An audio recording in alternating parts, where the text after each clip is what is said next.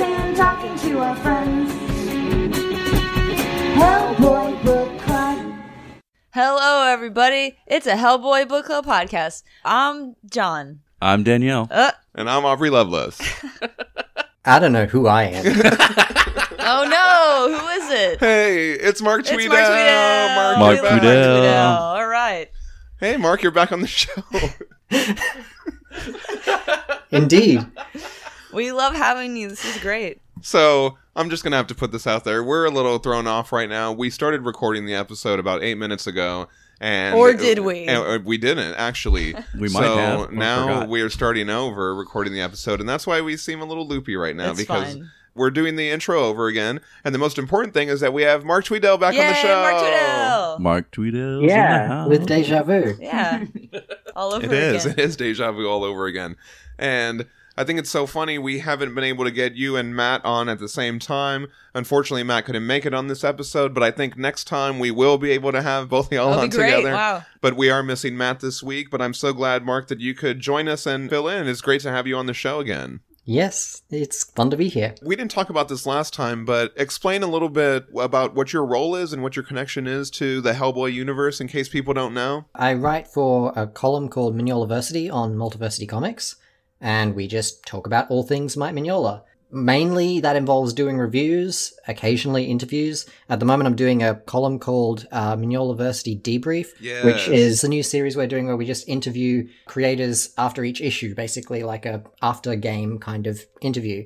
And it allows us to uh, talk about it hopefully in a little more detail than most interviews can because they're all about promoting an upcoming book and they can't spoil anything, so right. they don't get to talk about all the interesting stuff. So yeah, that's the idea of those columns. I don't know if it's working. I'm hoping it is. No, they've been but, really great. Yeah, yeah uh, I think I think everyone's been enjoying them. Yeah. Awesome. I also used to do uh, Hell Notes, which was um, a series of um, longer pieces that would go in depth into very specific details of the Hellboy universe. I really love those cool. Hell Notes. Yeah, they were very well written, and I think that it's kind of like what we try to do on the show every week, pull together all the themes and all the different details, and I just explained it a little while ago, but I, fa- I actually found that Beleth connection from Hellboy in Hell and A Cold Day in Hell through one of your Hell Notes articles that I just happened to be researching when I was getting ready to cover that story. They're a really great resource for all Hellboy fans to go back and check out. That's uh, one of those things where I really hate it when it sounds like a wiki, but when I write it, it frequently ends up sounding like a wiki. So um I beg to differ. There's, there's one actually that I was pretty happy with. It was a, a shorter one, um, and it was about Phoenix's sister. And I liked that one just because for once it wasn't me just talking a whole bunch of crap about this is what this means and this and all that nonsense. And instead it was it was just saying, hey, look, here's this thing. Hey, look, here's this thing. Yeah. These two things are related. Huh? And that's it. Like it just it sort of leaves the question hanging. I, I like that much more. It, it just it just means that a reader can bring their own stuff to it instead of like Matt likes to say, "Oh, I defer to Mark's opinion on what this thing is." Like, no, no, no. That's not the point of Hell Notes. It's not about me being an authority. It's it's just about me drawing your attention to a thing, and then you get to be the authority. Yeah. Ah, that is so funny. Yeah, Matt does like to say that. I like I like to imagine that every time he says that, you're listening to it going, no, no, that's not the point. Oh, full body cringe every time. So again, you're definitely a big deal to me. I know you're a big deal to Matt and to the Hellboy community. So we're really lucky to have you on the show. And like Aubrey mentions at the end of every episode, you're helping us with the reading order. And that has been really amazing. And when Aubrey got here, he, what did oh, you say? God damn it.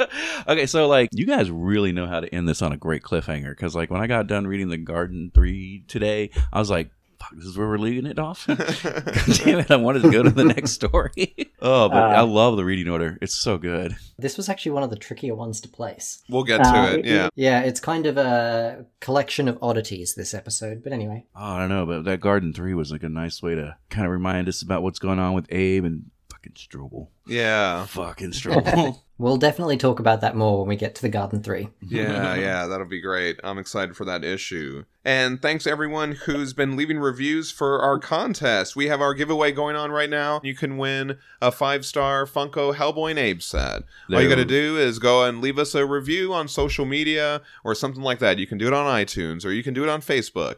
and send us a screenshot of the review, just so that way we know who you are if you win. We did like a review contest way back in the beginning, and it's hard to track down who you are by some username. Thank you, everyone who's been leaving us a review. The contest is open till March first. A couple people have already sent in reviews. They've been really nice. Thank yeah, you, guys. Yeah, they've uh, been great. Yeah. We're having a fun time. It's, it's book club fun. Members having fun. And yeah. We're going to tell you what to read. And then you're going to read it, and we're going to read it. And we talk about it, and then you talk about what we were talking about. You sent us a hey damn guys. And then it's friendship. That's the book club. Back there to you, you John. Go. Thank you so much. Yes, we are all Hellboy podcasts. We're reading all the different Hellboy comics. And like Danielle said, we engage in our listeners. So just give us a hey you damn guys. I got a lot of love online for the Hellboy splash page that Kyle Sanchez sent to me. So thanks again, Kyle, Michael Sanders, and Choco for the amazing art. And now we're going to go on to our listener feedback section. So get out your trades and floppies. Get out your hardback copies. Digital print is fine. You can read along in time. We've been talking to Christian Stanfield, and he's like catching up. Last week he talked a little bit about the Universal Machine, and this week he's at Garden of Souls. He said, in the podcast, you guys had a small tangent discussing Japanese war crimes during World War Two. Mm. And I have firsthand experience with the lingering effects of one of these set of crimes, as well as ongoing efforts to get the Japanese to issue a formal apology. And he talked about how, you know, a little bit of a content warning, but there were like these comfort women, and they were yeah. like kept in these military stations yeah. and all this Fucked kind of stuff. Up. And he said if any listeners are interested in exploring the topic further, there's a comic book that explores some of this. Oh, wow. Neo-Gomanism Manifesto Special on Taiwan by Japanese author Yoshinori Kobayashi from two thousand one. But it definitely comes from the Japanese point of view and claims that no women were forced to serve, which is an outright lie. You know, and so he did talk about like trying to bring people are still trying to bring this issue to light. Yeah. You know, so that way yeah. a, a formal apology can be issued. I do remember us talking about that a little bit. It was referenced historically in that story. Yeah, I actually read his note to you, and it was, man, that was some like rough stuff to read. Yeah, it really was. And so that's why I decided not to read the whole thing on this episode, but if yeah. anyone's interested, I can definitely send you that, or we can post it in a visitor post. That kind of reminds me of how uh, the the recent Watchmen series, the um, like there's a I bunch was gonna of say that. There's yeah. a bunch of classrooms now that are just now, even though people have been fighting for this for so long, to, that they're just now starting to teach about the uh, the Tulsa massacre, right? Because of this fucking oh, T V show, that yeah. because of a comic, you know, ultimately.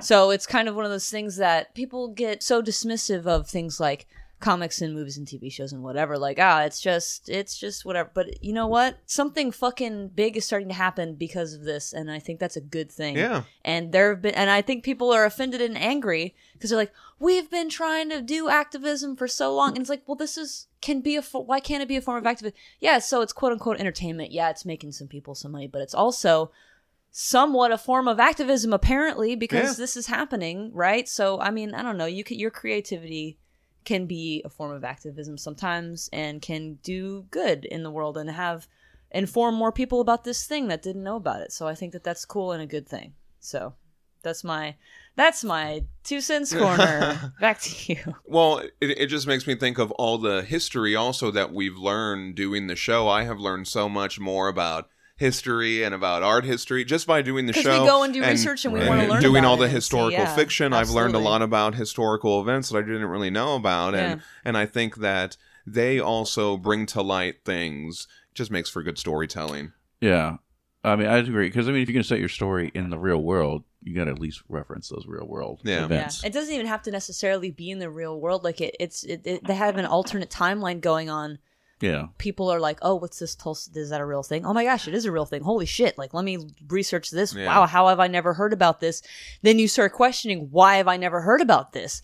Because we live in a society where the system is set up to suppress this information because of racism. And so you kind of start getting interested in these topics, and you now you are kind of hooked on that, and you start researching that. So it's, you know, one can feed the other. It doesn't have to be one or the other. Well, and all this kind of goes along a little bit with our next comment from Hylonomus, one of our new listeners, or newer. Hylonomus was listening to Abe Sapien Regressions, just listening to episode sixty-two. Love that you mentioned the case of so-called recovered memories being actually implanted mm-hmm. by hypnosis. Mm-hmm. The misconception about them being accurate is so widespread and dangerous, as you said. It destroys lives. Yeah, so so really we're did. we're spreading awareness about some things also. There you go. Again, the caveat that, like, yes, I know that some people have had, you know, they've their lives have been improved because they were able to quit smoking sure, yeah. or something like that. But then, like, that is a real fucking problem, though. Like, that is bad and not good. So we just do want to make that distinction. Yeah. We had some feedback on Hellboy in Hell, the Three Gold Whips, and the Death Card. Jason Abaddon said, so I was thinking on the Three Golden Whips and how Hellboy seems to start and end the story in exactly the same place. And I had tinfoil hat idea number eight thirty-four. I was thinking that all of the spirits and skeletons and denizens of hell, except the demons and Sir Edward, are just Hellboy's imagination. Hellboy's own personal hell might be to be cut off from humanity. Mm. It would explain why he's in the same place he started at the end of the Three Gold Whips, because it was a daydream of hope and possible escape from hell. It would also explain why none of the demons or Hecate seem to notice or interact with the ghost that Hellboy sees. The classic I've been drinking with skeletons is a perfect example. Hecate didn't see them, and when Hellboy looks again, they're only silent corpses. They don't speak again once Hellboy knows the truth. Poor guy's been alone since the island, where he learned a lot of heavy shit and got impaled to death. It makes me question a lot of what happened later, too. Like Hellboy's pal with the house, who also surprised Hellboy by being dead. Remember, he was staying with right. some guy in the Wild Hunt, and then that guy ended up being dead yeah. or whatever. So he's haunted, Harry Milliton, you're haunted, dead. haunted by his own demons. It's a Fight Club situation. Yeah, yeah. Okay, okay. He said, in this week's story, we also see some spirits just blink out when not needed. Very dreamlike. Sure.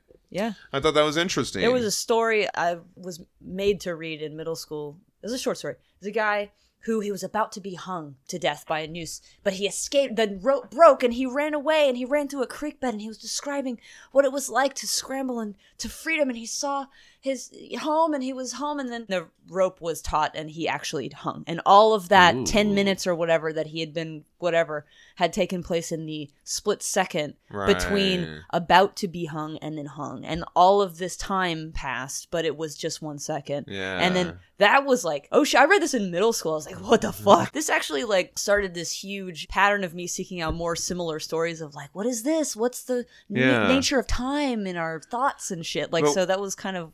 But that's kind of, I yeah. guess, what the similar... And, and we've seen that before, because the same idea. thing happened, like, in Doctor Karp's experiment. Mm-hmm. Remember, he went in that room, and then, like, it, it all happened within a second, and yeah. then when it was over, he, like, just barely tripped over right. or fell or something. Isn't that what happened, Mark? Didn't it just all take place in a second?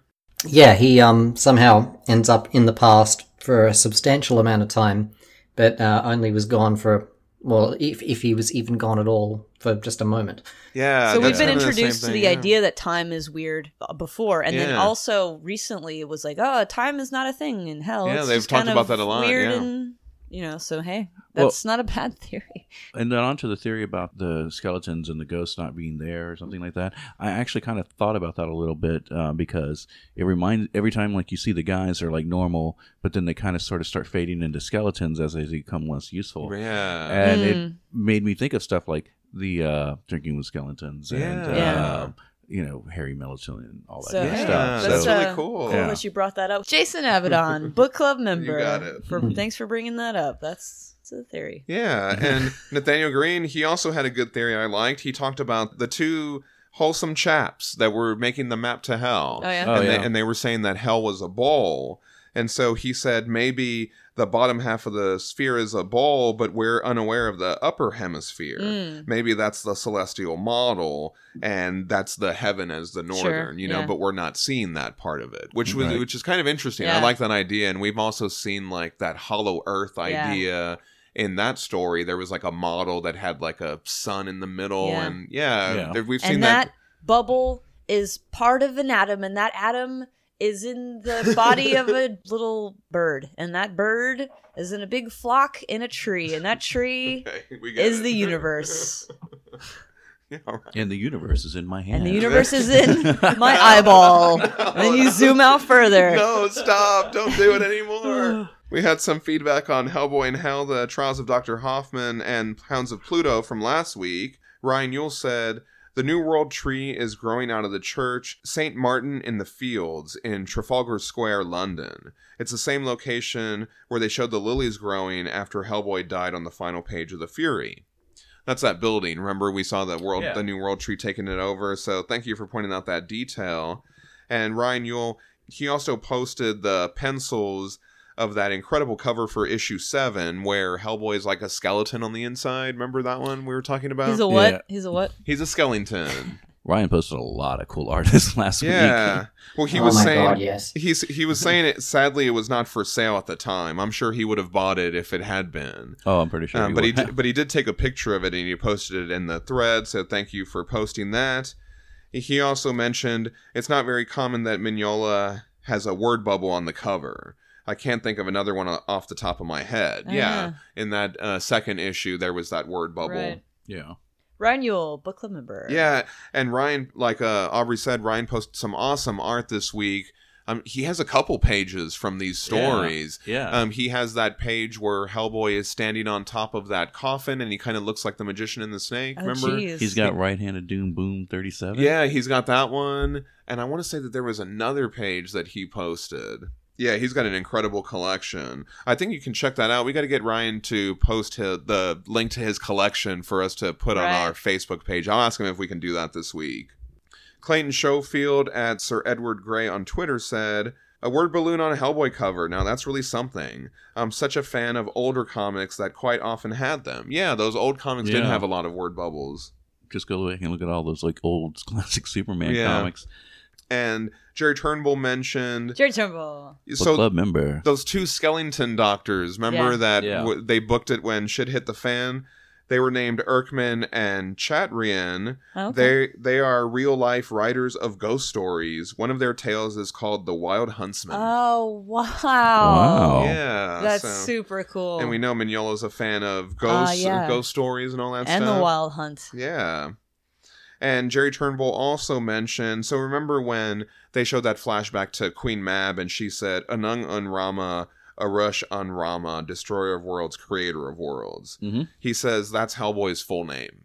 Ah, oh. Yes. People are only ever using the first part ah. of that. Yeah. God, I love that. That's like, awesome. I remember like the whole creator of worlds thing. It was just so satisfying to get that. Super but satisfying, yeah. Awesome. Yeah, because you're right, and you know, so we only focus on the first part of it, and everyone thinks that he's the destroyer of everyone worlds.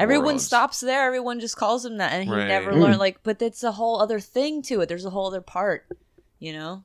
You can't yeah, that's have what, one this is what I mean about, like, you know, these people that show up, um, you know, like Rasputin and everything, and they say all this stuff, yeah. and, and it's true.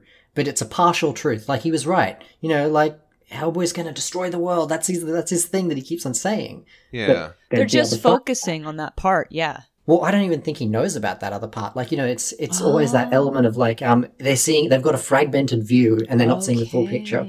Wow. Mm. Or do they think, I'll be in control of whatever is created afterwards, let me manipulate mm. this right, guy. Right. Well, I mean, they all seem to think that they're going to be have some sort of power. Yeah, after it's a the manipulation thing for them. But what they don't understand is that it's he's it's just a force of fucking nature. It's out of their control. The well, creator of worlds. You really think you could fucking like? Well, I mean, wasn't that Rasputin's thing? He wanted to like bring down the Andru Dehad to destroy the world and I'm then rebirth, rebirth the world. That's what I'm saying. Absolutely. And yeah. Whatever. And he would be like the ruler because uh, isn't that what he told Elsa, Elsa? But when he put her in the um, Iron Maiden. It's like people who stay out in the sun too fucking yeah. long and you're like, hey, you're going to get sunburned. And they're like, no, I'll be fine. It's like, you think you're more powerful than the fucking sun? Like, what are you talking about? What are you kidding? All these people that want to elevate themselves to the level of gods. Yeah, yes, yeah, yeah, exactly. Yes. And it's one of those, it's like you said, you know, they might not have even known about it. So having this reveal, obviously it's been revealed to the reader. So yeah, it could be revealed to all these little mini bosses and stuff too. But creator of world, destroyer of world, yes, it makes perfect sense. Yeah. Yes, of course it does. One and zero, black and white, up and down, beginning and end and beginning again. I mean, there's, you know, it's yin and yang. It's the whole thing. So I love that. Yeah, I think that's fantastic. That's great. We've been that talking was a great about that theme. We didn't talk about, yeah. But we talk about the theme so much. life and it death. Comes up a lot. It came up a lot last week. I the think, continuous too, yeah. cycle of that, and I think that that's really that's really incredible how it's been brought to the ultimate stage. Yeah. Of Hellboy. Oh, he's destroyer of worlds. Oh, creator of worlds as well, though. Yeah. You can't leave mm-hmm. that part out. That's always been the ultimate platform we've been trying to figure out, and I always thought, oh, the reveal can't possibly be that good, as good as the build-up. Guess what? Yes, it fucking is. This is an incredible story. It's amazing art. It's an amazing story. Strap the fuck in. Yeah. I'm yeah. really impressed. It's Seriously. great. Yeah. yeah we're we're, get, we're getting into some good stuff. Yeah, I'm having a great fucking time. Drew Campbell said, some connections, references that jumped out at me. In the last episode, when you guys were discussing the Three Gold Whips, you mentioned the blood dripping off Hellboy's hand when he shows it to the grandmother, and I think Danielle proposed the idea that his hand is perpetually bloody from that act. The first thing that came to mind was Macbeth, and the scene oh. where he talks about how the blood on his hands can never be washed away oh, man. and could turn the sea red. And now we get the witch's song from Macbeth in the story. Does it mean something? Probably just that Mignola digs Shakespeare. Well, he's talking good. about he's talking about you know awesome. England is apparently playing a very prominent role in the story, so yeah. I this makes perfect sense that he would kind of have this. Maybe it was just kicking around in the back of his mind. Yeah. Maybe he had it right in the forefront the whole time. Oh, I'm gonna do a Macbeth thing, but you know, either way, it works. Yeah, it's whatever. Great. Yeah, it's fine. And Jerry Turnbull had said that we should look up Coppelius and Hoffman. Oh, Those okay. were the two doctors. And so I was going to do that, but then I didn't have to because Drew Campbell did it for Drew me. Campbell, so thank you, book Drew. Club member. He said Coppelius is a character from the short story Der Sandman, which was written by E T A Hoffman. Okay. I can't oh. see any connection between them and the characters in Hellboy other than the names, although Coppelius is involved in the creation of a lifelike automaton that the main character thinks is a real person and falls in love with. Well, it's not really the same as the Golem, like in Mignola's story, but it's the closest connection I can see. I mean, it's pretty close. Yeah. Like, that's... That's pretty good. Yeah. He creates an automaton. Yeah, I this mean, guy creates a Golem. Sure. Yeah. He also mentioned that golden apples appear in a number of mythologies. Remember the golden yeah. fruits right. that were in mm-hmm. the, the oh, New yeah, Garden yeah, of Eden absolutely, or whatever? Yeah. The New Garden or right. whatever. In Greek myth, the golden apple trees are tended by the Hesperides, who are nymphs of the evening and the golden light of sunsets. One of Hercules' labors was to steal the golden apples. One of the golden apples also figured into the mythological basis for the Trojan War. In Norse myth, the goddess Idun is the keeper of the golden apples that restore youth to the gods when they get old, and they are also associated with fertility. There is a Nor- Norse poem that references the apples of hell, which is thought to imply that the apples are the food of the dead. In Irish myth, it was believed that some kind of passport was necessary to enter the other world before death, and the passport was usually a silver branch with golden apples. That's super cool. All of that is super cool. Yeah, there's a bunch of yeah. different references to it. There was, uh, I think, it was either golden or silver apples. I can't remember. In um the some one of the Narnia books, the one of this, there's oh, so many, there's like seven of them. Yeah, yeah, I read. I used to read those books over and over again. Yeah, and we had there, also yeah. we we had also mentioned that they might be oranges. At one point, he says there is also a Greek myth about oranges. Oh, okay, because I actually read that comment. I think what he was trying to say was that uh, the golden apple was really an orange, but they didn't know what an orange was. Oh, okay. Oh, and, yeah. and so yeah. they're like, this is an apple, but it's not an apple. I- It's golden and w- different and weird. Yeah. So it, not an be- apple. I seem to vaguely recall um, reading something once about like how um, there's these famous mythological apples that keep on showing up again and again in different mythologies around the world. And they're not apples. Like it's it's yeah. just a, an English translation thing where like oh. the word is uh, the in the original languages was a nondescript fruit. It's just mm, a fucking delicious yeah, orange. Yeah, People yeah. are just psyched about oranges. They're just but pumped. Someone can correct me if I'm wrong, because I swear I'm, I'm like I've got the only a very vague recollection of that. Well, I mean that's definitely true about the um, the fruit from uh, the Garden of Eden. Everybody calls it an apple, but um, it's definitely a nondescript fruit. Right. Sure. Well, we had another comment about that. Adam at I Break Stuff on Twitter said, I think those apples are Idun apples from Norse mythology. I think Drew Campbell mentioned that oh, also. Oh, Norse mythology, yeah, yeah. Which are used to grant the gods immortality. Cool. I mean, they aren't growing on the world tree itself, but on a smaller tree nearby, which holds true to the mythology itself. Oh, yeah. Is Alice the tree's guardian? Interesting. Mm. Yeah, I thought that was some good feedback, too. So, yeah, we've got too. the world tree, which obviously super Norse, and that's super interesting. I yeah, like that a lot. I like and that. I don't know. I read that when I read that Apple comment earlier with the oranges, like earlier this week, I started thinking, did some guy like back in the day think it was an apple and then try to eat it like an apple? Oh, no. Oh, man. He was like, this is terrible. We should not eat these. And then someone was like, just, no, no, just, just peel this bit off. It's And then the inside's good. Yeah, it's like the natives from around, like, no, dude, you're eating it I, all exactly. wrong, English, Englishman. Whatever, yeah, whatever population was originally there, it's just like, you guys are fucking idiots, man. Yes. You guys are wild. Yeah, you guys are uh, you guys are here to party. Jeez. God. Ross Radke said, I love the way... Can you imagine? Sorry, a man. I've just got this image in my head of a man just hauling off and biting into an orange. Sorry, go. Uh, it, go ahead. It, it bothered me for like a couple sorry, hours man. This week.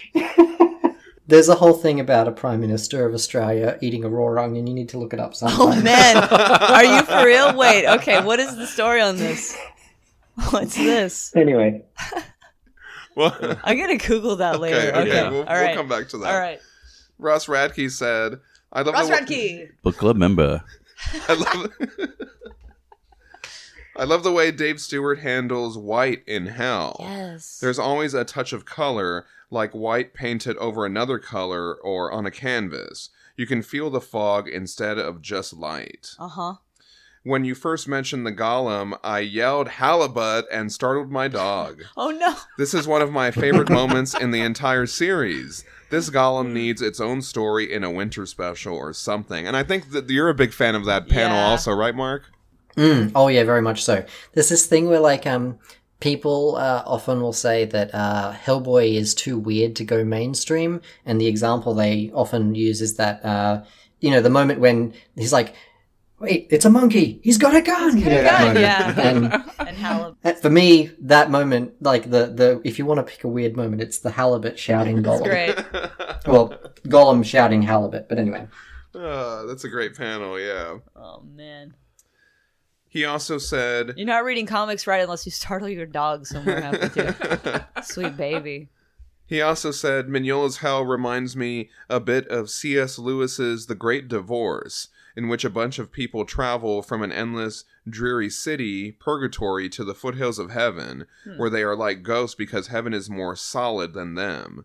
Lewis's theology imagines hell as a place where humans being cast judgment on themselves, rejecting salvation for petty reasons, where there is always an opportunity to ascend to heaven, but few take it because of the initial shock and discomfort of the glory. Oh, wow. I like the poetic nature of the fallen priest, devoting his afterlife to trying to save people in hell. The symbolism of souls becoming snakes or birds is powerful, but I also like that not all snakes are evil. No, snakes are super good. I think that is the magician's friend making a cameo.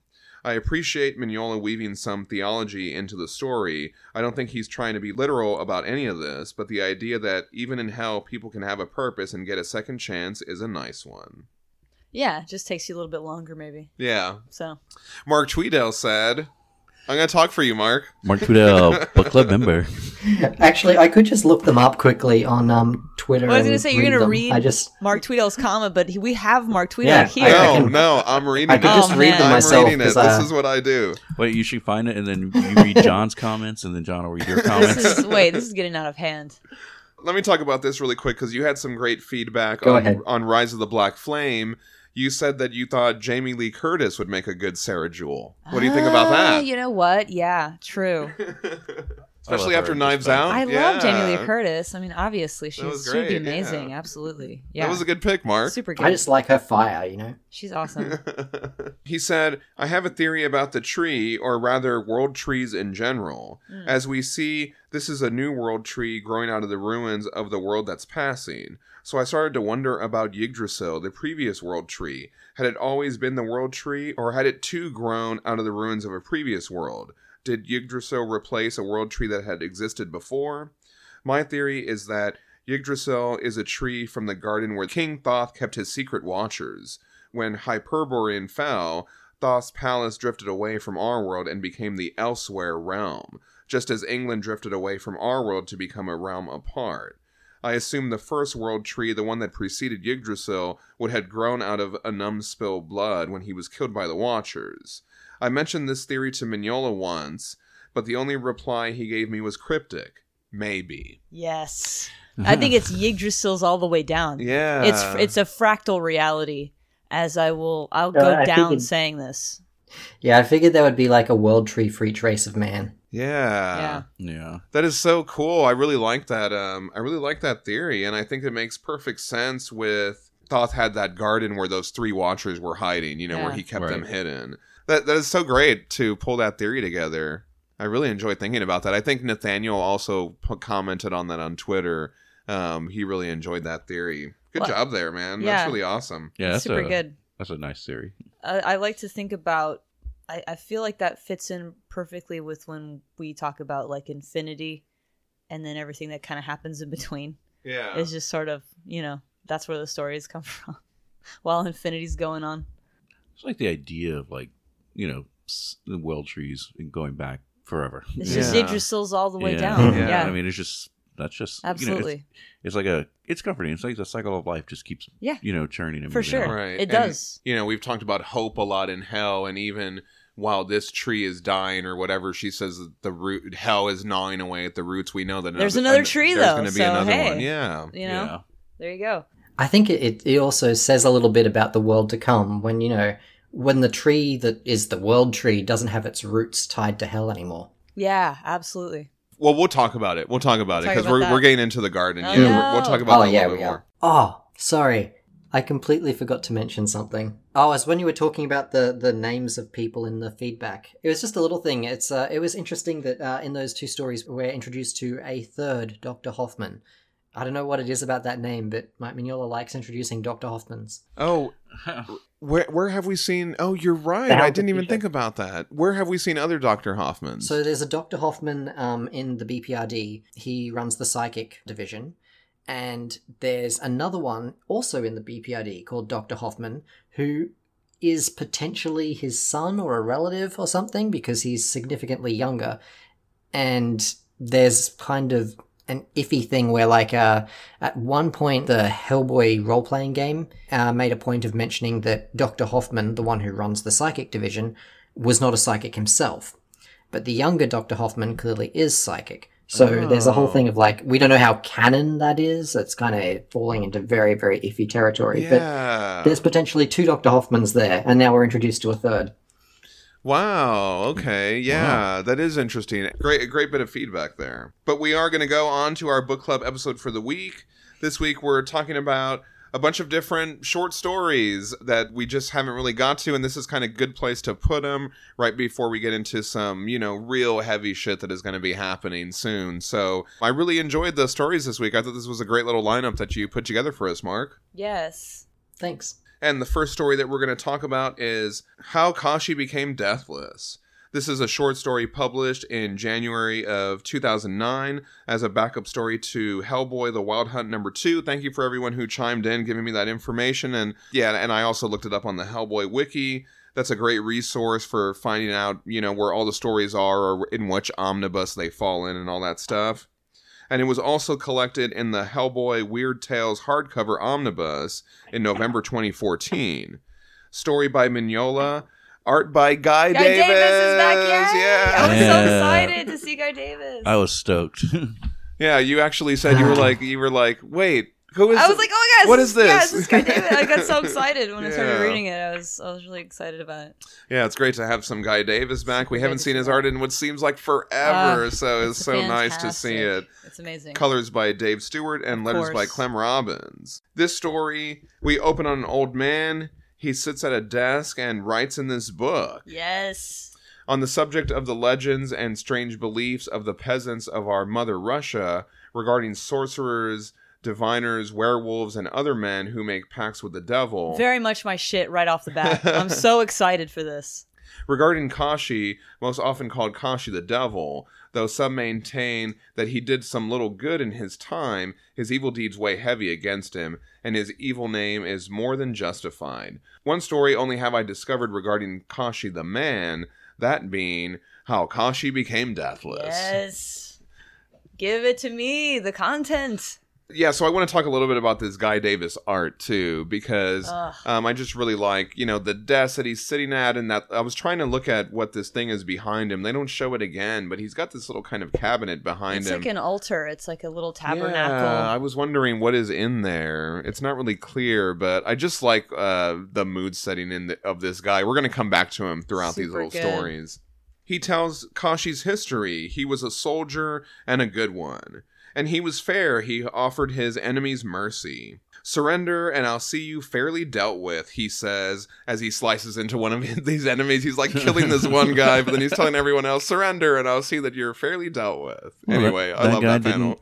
That guy just didn't surrender. I actually I actually want to take it back, because uh, we skipped over something that kind of made me chuckle. I don't know why. It says, as I have not heard otherwise, it should be assumed that Kashi was born, lived, was a child, and came of an age as men do.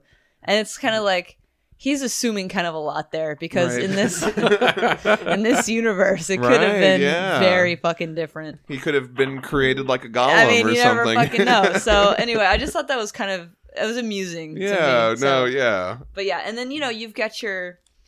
Guy Davis makes everything so simple for us. His storytelling is it's very effective. Yeah. I just like, you know, these bits. Like you said, this, this story is being told so well. The writing is fantastic. I love the turns of phrase that I'm reading mm-hmm. this whole story through. It's it's so clever and, and, and really beautiful, but like the art could also stand alone. Yeah. So that's something that I always really admire. Anyway, continuing on. And the other captains, they didn't like how Kashi... was, like, merciful towards his enemies. Like how they all get little different helmets there.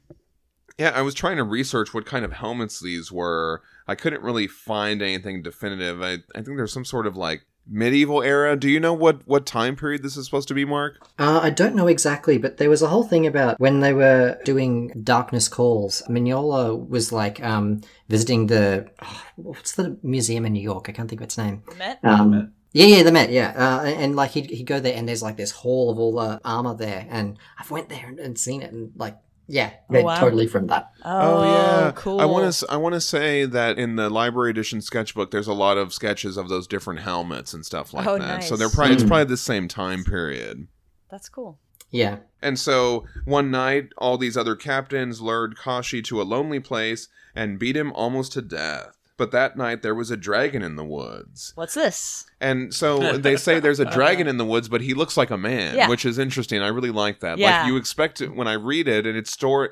We're you know, made to assume he's a dragon. I'm like, cool, I'm on board. He's yeah. a dragon. That's fine. But it's just this man. He's got, like, a blue face, and then he's got these, like, things growing out of the side of his face. And I think we've seen that before, too, yeah. right? In some stories. His mustache well, like, tendrils like a catfish mustache. Yeah, yeah. yeah. The, the Hollow Earth guy had that. Sure. Yeah, the King of Fear. And he says, man, you are going to die unless I heal you with my magic. Will you promise to be my servant for nine years if I save your life? Yes, Kashi whispers. That's how you get interesting situations. Do you think that he just came up with that number right off the top of his head? He's like, okay, I'll save this guy seven for nine years. Yeah. yeah. I don't know. I guess it's like a magic thing. I don't know. So the dragon took him to his castle beyond the thrice nine lands in the thrice tenth kingdom yes. and healed him. And Kashi served his word and became his servant, drawing water, chopping wood, tending fires, and caring for the dragon's horses.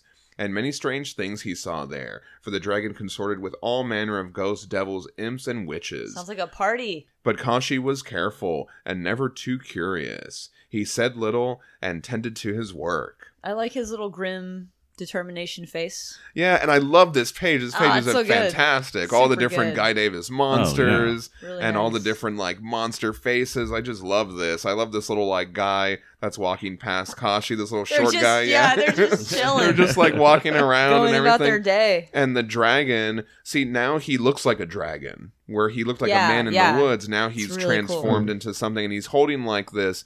Is this like a it's scepter a, or a goblet? It's a goblet full of little imps. Yeah, little That's monsters are in there. Yeah, yeah really it's a like goblin that. Goblet. I, I, I, goblin I, goblet. Amazing. But we you need immediately to put that on a t-shirt. Yeah, we immediately know it's this guy. Yeah, which I love about this. Yeah, like, that's, that's it, awesome. You know what I mean? Where um, there's no confusion about that. Have you ever read The Maquis? I started reading it. I'm, I'm so glad that you brought that up, Mark. So I found the first five issues for very cheap on eBay, and I was really enticed to buy it also because there's one of them is a Mignola cover, and I haven't been able to find ah, yes. that that back issue cover. So I have the first five issues. I haven't finished reading it, but I read like the first two, and it was really great. Yeah, I'm ah. excited. I'm excited to get into it. When you get to, I think, uh, issue four um, with Hell, this is very reminiscent of that. You know, like, I mean, it's a tamed down version of it because he goes so much further in that. But, you know, the idea of just this place populated with, you know, these weird creatures, that's so very much uh, Davis's jam. Yeah. And so what we're talking about here is a Guy Davis series called The Marquis. Oh, it's, okay. It's written and drawn by Guy Davis. It's a great series. I highly recommend it, even though I haven't finished reading all of it. Mm. Uh, yeah, if you get the trade, um, it, the colors were revised by uh, Dave Stewart. What? Okay, I got to go get the trade now. I can't believe that. I can't believe that. Okay, I'm yeah, glad but, you mentioned like, that. I think um, Guy Davis's approach when they did the trade introduced some oranges and yellows into it and just brought it to life in a different way. Nice. nice. I'm definitely going to track that down. So, at the end of the nine years, the dragon congratulates Kashi, telling him he was going to eat him if he was too curious, but now he loves him like a son. And the dragon offers to teach Kashi magic and live there forever. But Kashi wanted to live like a man, so the dragon was sad, but he gave him this sweet parting gift, a magic gold shirt that would protect Kashi from all harm. Hmm, kind of similar to Abe's weird mustard sweater. Oh, man. Well, I don't think Abe's mustard sweater will protect him from yeah. harm. So, Kashi went back into the world and became a soldier again. And word of him soon spread. Like I say, I like this dragon. He seems like a really cool dude. Yeah, he's really nice and reasonable. Yeah. Uh, again, like, we've talked about this a lot, how even though they're like supposedly evil characters, or the dragon and all his demons and monster friends, like they're all really nice and they like help you out and stuff. And well, offer. And then Kashi also, st- you know, he said he said, you know, he mind his own business. So he's like, if you hadn't, I would have eaten you, but right. you were cool. Now I like you like a son. But um, I just like, you know, he didn't have to stop and pick him up in the woods. Yeah, he didn't have to do any of that. You're right. Yeah. He's a cool guy. Yeah, seems like a pretty cool dude. I'd hang out with him. He's a homie. And so, back in life, Kashi was a great warrior again, and merciful like before. And this top panel is incredible. We just see, like, all yeah, the enemies geez. that he's killed behind him, and then there's this one guy, like, mercy. I really love that panel. It's amazing. And so this king was like, you're so awesome, Kashi, come marry my daughter. And they did. I've lived a strange life, but now, finally, I am happy, we see Kashi saying on their wedding day. But the wife was not happy. She didn't like being married to a common soldier. And we see her trying to recruit some guys to kill Kashi. But they I mean, st- she sucks for doing that, but at the same time, it's like, it seems like she had absolutely no say in who she was marrying. Oh, right. The which king was just like, day. He's like, you're yeah. going to marry this guy. And she's just like, what the fuck? yeah. It's not cool. Yeah, it's a total so, dick move. Yeah, it's a dick move to do that, to force somebody to, like, marry another person. That's not cool. But right. then also, like, you shouldn't. I don't know. I don't know. I don't know. That's just what you did back then. That's what you. I, you well, so no, you're like, no, no, oh, no, no, I don't no, like no. this person. I'm gonna kill him. Yeah, you get, that's... My, get my lover to kill him. yeah. So you know, er, you know, you. Hmm, well, she's trying. I guess she's like, this guy sucks. I don't want to marry him. But it also seems like, I don't know. She didn't have a choice. But then she's trying to kill. I don't know why she's trying to kill yeah. him. Is she? Because she didn't want to be married to him. Because she's like, yeah. me married to a soldier? What am I, a princess? Or sure, right, yeah, right, yeah. right. I don't know. So it's kind of, yeah. yeah. But the guy says he's unkillable. But the princess had learned Kashi's secret. And one night, she stole his magic shirt. She wants to marry this other guy. Yeah. I guess she's not allowed Fancy to just... pants. Yeah, I guess she's not allowed to be like, hey, Dad, I'd rather marry this dude instead. Yeah. Her, hey, Ka- her, you know, Kashi, you're all right, but I really don't want to marry you. I yeah. want to marry this guy. I don't know. I guess she couldn't do that or no, something. No, not I, back I then. Yeah. Well, yeah. It was probably also something to do with, like, the king is like, you know, well, if I let him marry my daughter, he won't go against me. Oh, yeah. And he'll, like, and we know that he's unkillable, so he'll right. probably also defend their lands sure. if something happens. Trying so. to defend yeah, totally lands. A political move. Yeah. Huh. Also, though, it is worth noting that as far as Koshki knows, she's happy about the marriage. That's what I'm saying. She pretended she to that, be super you know, pumped about it. She pretended she was like, oh, this is yeah, great. Yeah, I mean, like, in her position, did she really have any other option? I don't I guess. know. I guess. I don't know. Yeah. He doesn't know, though. He has no idea. I don't know. Yeah. It's weird.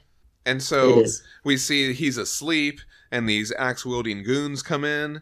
What? He wakes up, and he just sees the axe coming for him. Uh. Walk. There's this black panel with the red letters, and that's it. And so that was in the back of Hellboy, uh, Hellboy the Wild Hunt. So you would read it, and then you would get to this little story, and then it would end there. Oh, and interesting. Then, or, Mark, you said Koschke. Is that how you say it? Koschke? Um, that's the way uh, Mike Mignola kept on saying it in an interview. I had no idea what he was talking about it be- uh, because, uh, like, I always heard it in my head as Kosche, and so I was, like, totally baffled as to what he was talking about. It took a while, but anyway. Oh, oh so you were saying Kosche, but he was saying Kosh- oh, Koschke. Koschke, yeah. Okay, Koschke. Okay. Yeah, which I'm trying to make myself say. We're okay, learning. Yeah, yeah, we're learning. We're trying. We're trying. Oh, man. We so, haven't been even saying honestly, like, though. Whenever you talk to someone, they, they have a different thing. Like, Kate, Katie O'Brien, the editor, there's a video with her talking about it, and she's like, we still don't know how it's pronounced. Oh, oh okay. Oh. There you go.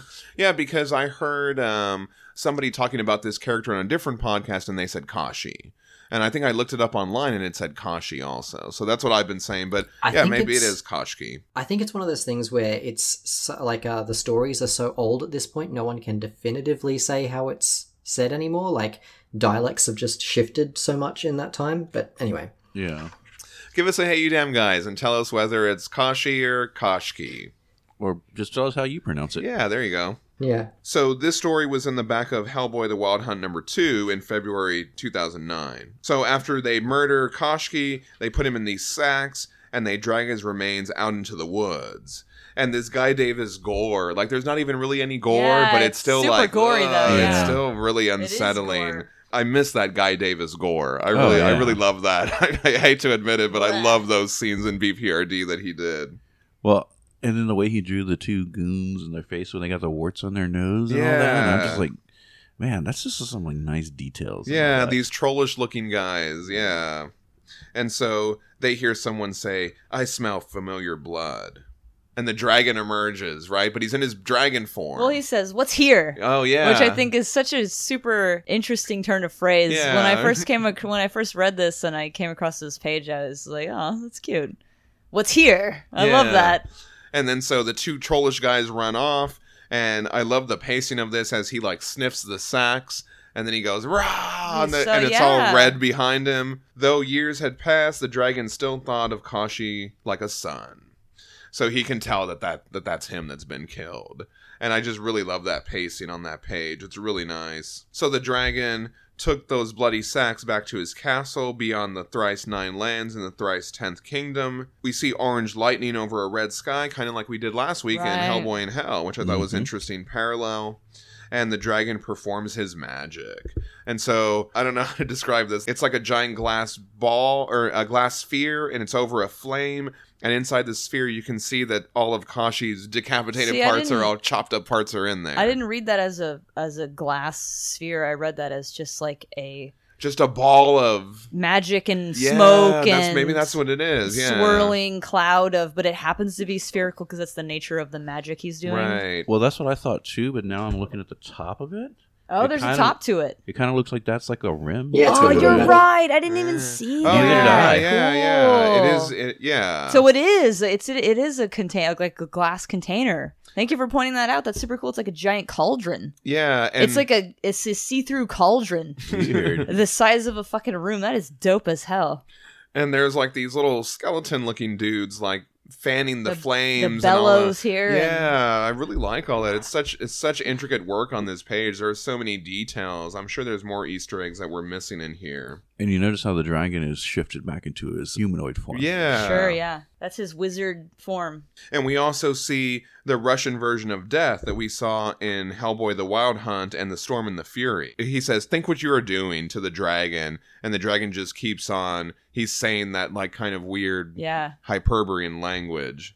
As you will. I pray you do not have cause to regret it, the Russian version of death says. Ah, and we see Koschke. Kashi, yeah, and he's like, now he's got like the blank eyes. This is like the version that we've been introduced to in Darkness Calls. Koschke, the weirdo guy. The Deathless, yeah. yeah. Deathless. See, I, I like this. It's because, you know, like, Koschke has no say in what's being done to him. The uh, you could make an argument of, is that even Koschke anymore? Because it's a husk, it doesn't have a soul. Right. You know, like, is the soul really him? And once you've oh, taken that out, yeah. you know. Right. It's just this nightmare creature that's left. Right. There was something I saw somebody said, oh, I can't even remember who it was or where it was, uh, said, you don't have a soul. You are a soul. You have a body. Oh, yeah. I, I, was, I like to think about that sometimes. Whoa, I've never actually heard of yeah. like that. Or a mind, I, if you I prefer to think, think of that. that. With... But what I mean, whatever. I mean, yeah, mind or soul or whatever it is, yeah. like you, you know. That's pretty much the way I think of uh, Koschke, where it's like, you know, I think of him as um, the, well, the version that he is now is a husk that has a memory of being a man. Sure. Ah, yeah. Okay. Absolutely. I like this page. How it starts off. Koschke, here is your soul. What do you mean? What are you talking about? What are you talking about, guy? Wait, what? That's so good. The dialogue in this is so good. Oh, yeah. Your heart beats as it did before. Your lungs draw breath as they did before. All your bones and joints are as before. But this one thing I have kept separate, the dragon says.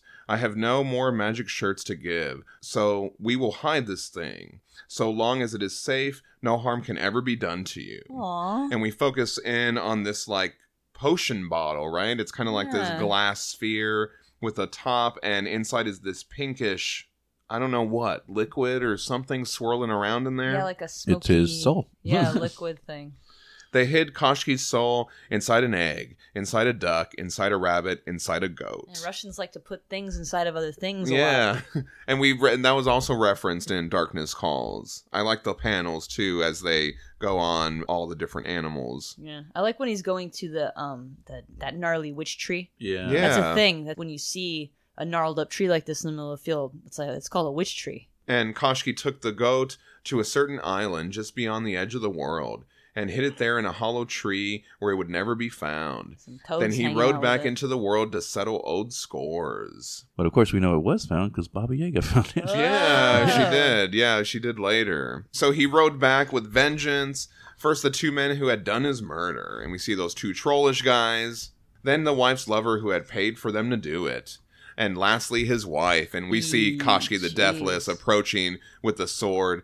My lord, husband. Mercy, she says on her knees. But Koschke, with no soul in his body, no longer knew the meaning of the word. Walk. The red letters on black, Dang. Just like at the end of part one. I really like that. The end. Yeah. What do you guys think of this story? Yeah, it was good to come back to this it's character, right? It's a great story, right? yeah. yeah. It's yeah. a fantastic story. Oh, yeah. It, it's like a nice I, little... I really, really like the symmetry in oh, yeah. um, that both parts end with walk. Yeah. Yeah.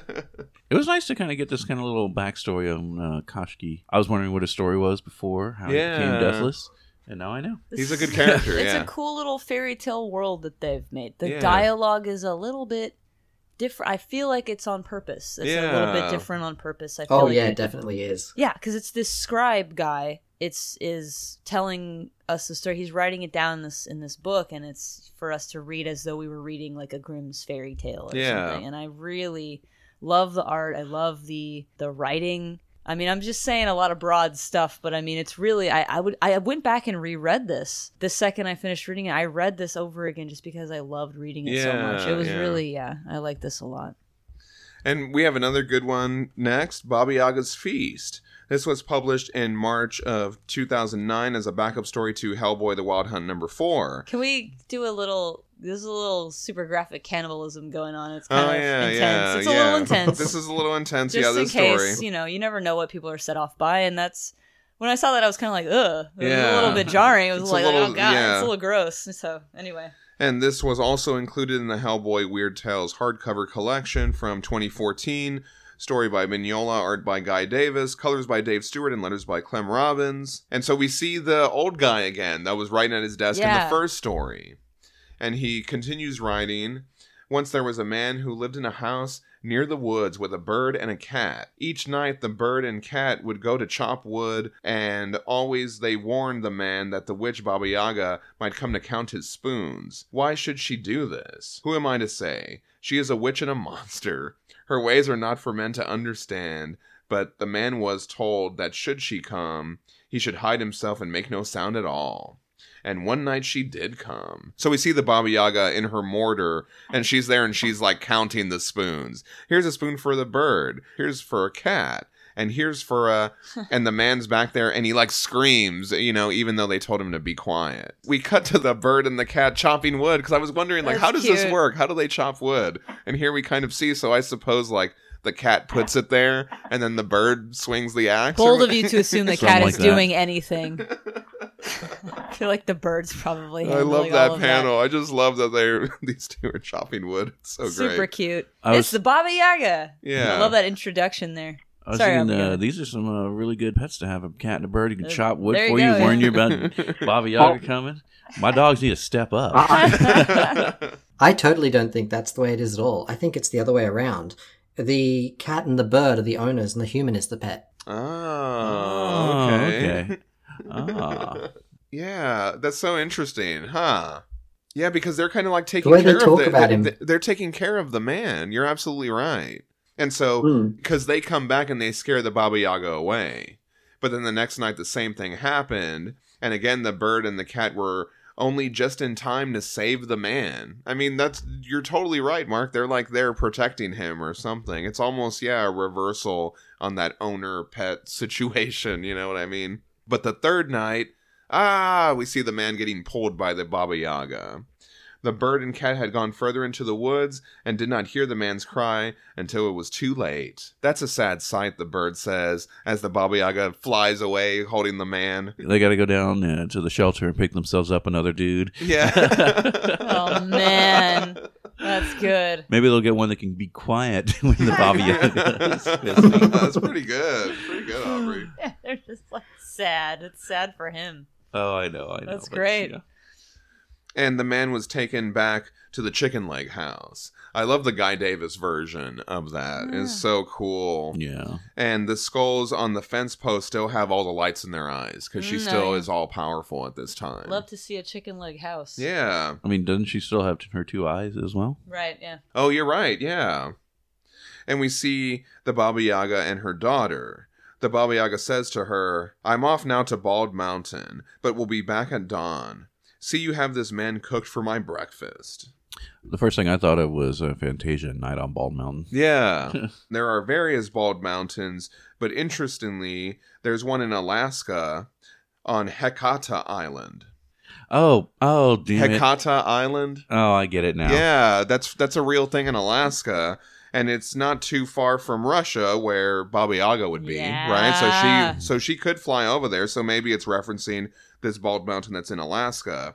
And yeah, it also reminded me of Night on Bald Mountain or Night on Bear Mountain, a series of musical compositions by Mussorgsky. Mussorgsky composed a musical picture on the theme of Witches' Sabbath occurring on Saint John Eve, which he completed on that very night, June twenty-third, eighteen sixty-seven.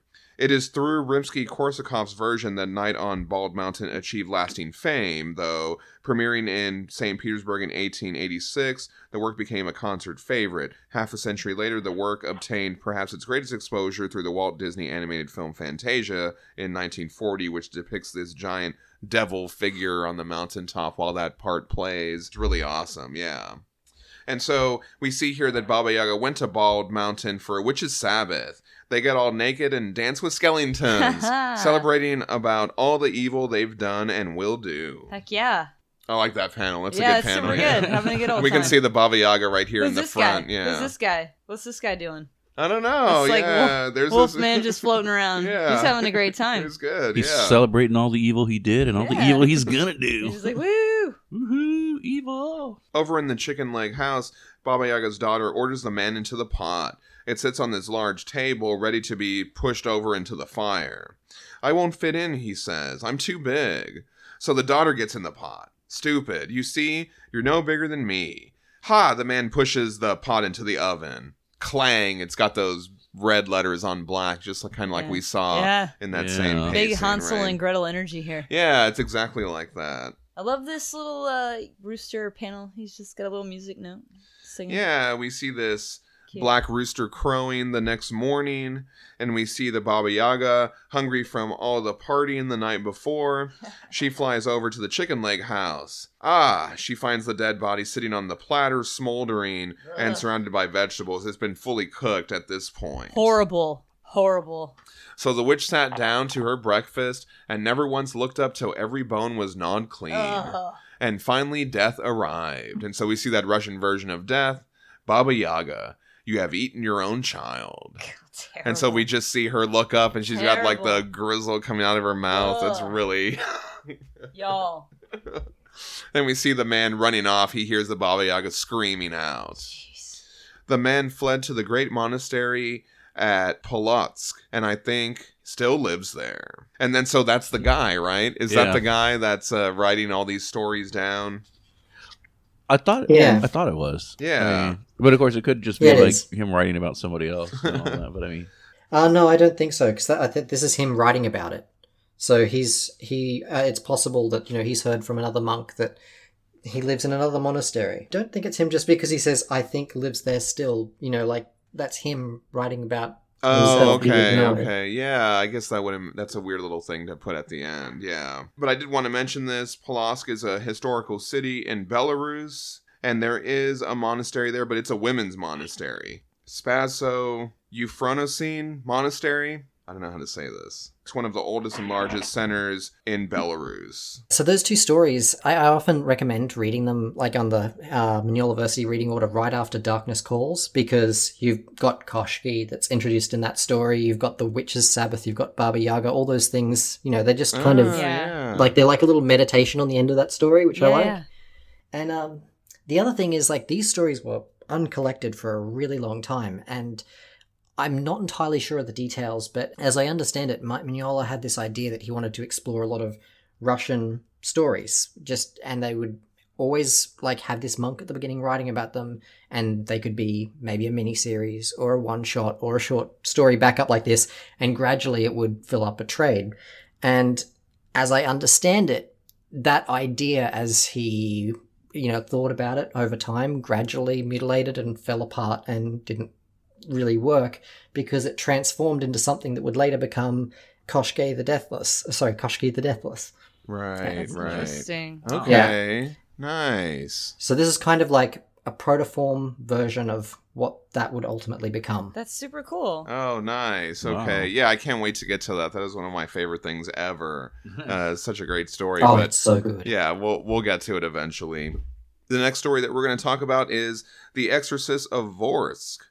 This is a short story originally published in November twenty fifteen in Dark Horse Presents number sixteen. This story is set shortly after the events of Hellboy in Hell, The Hounds of Pluto. And um, sorry, can we get full title on this? Oh, yeah. So The Exorcist of Vorsk, a puppet story told in hell by Todd and Mike Mignola. Yeah. That's super good. I'm very excited.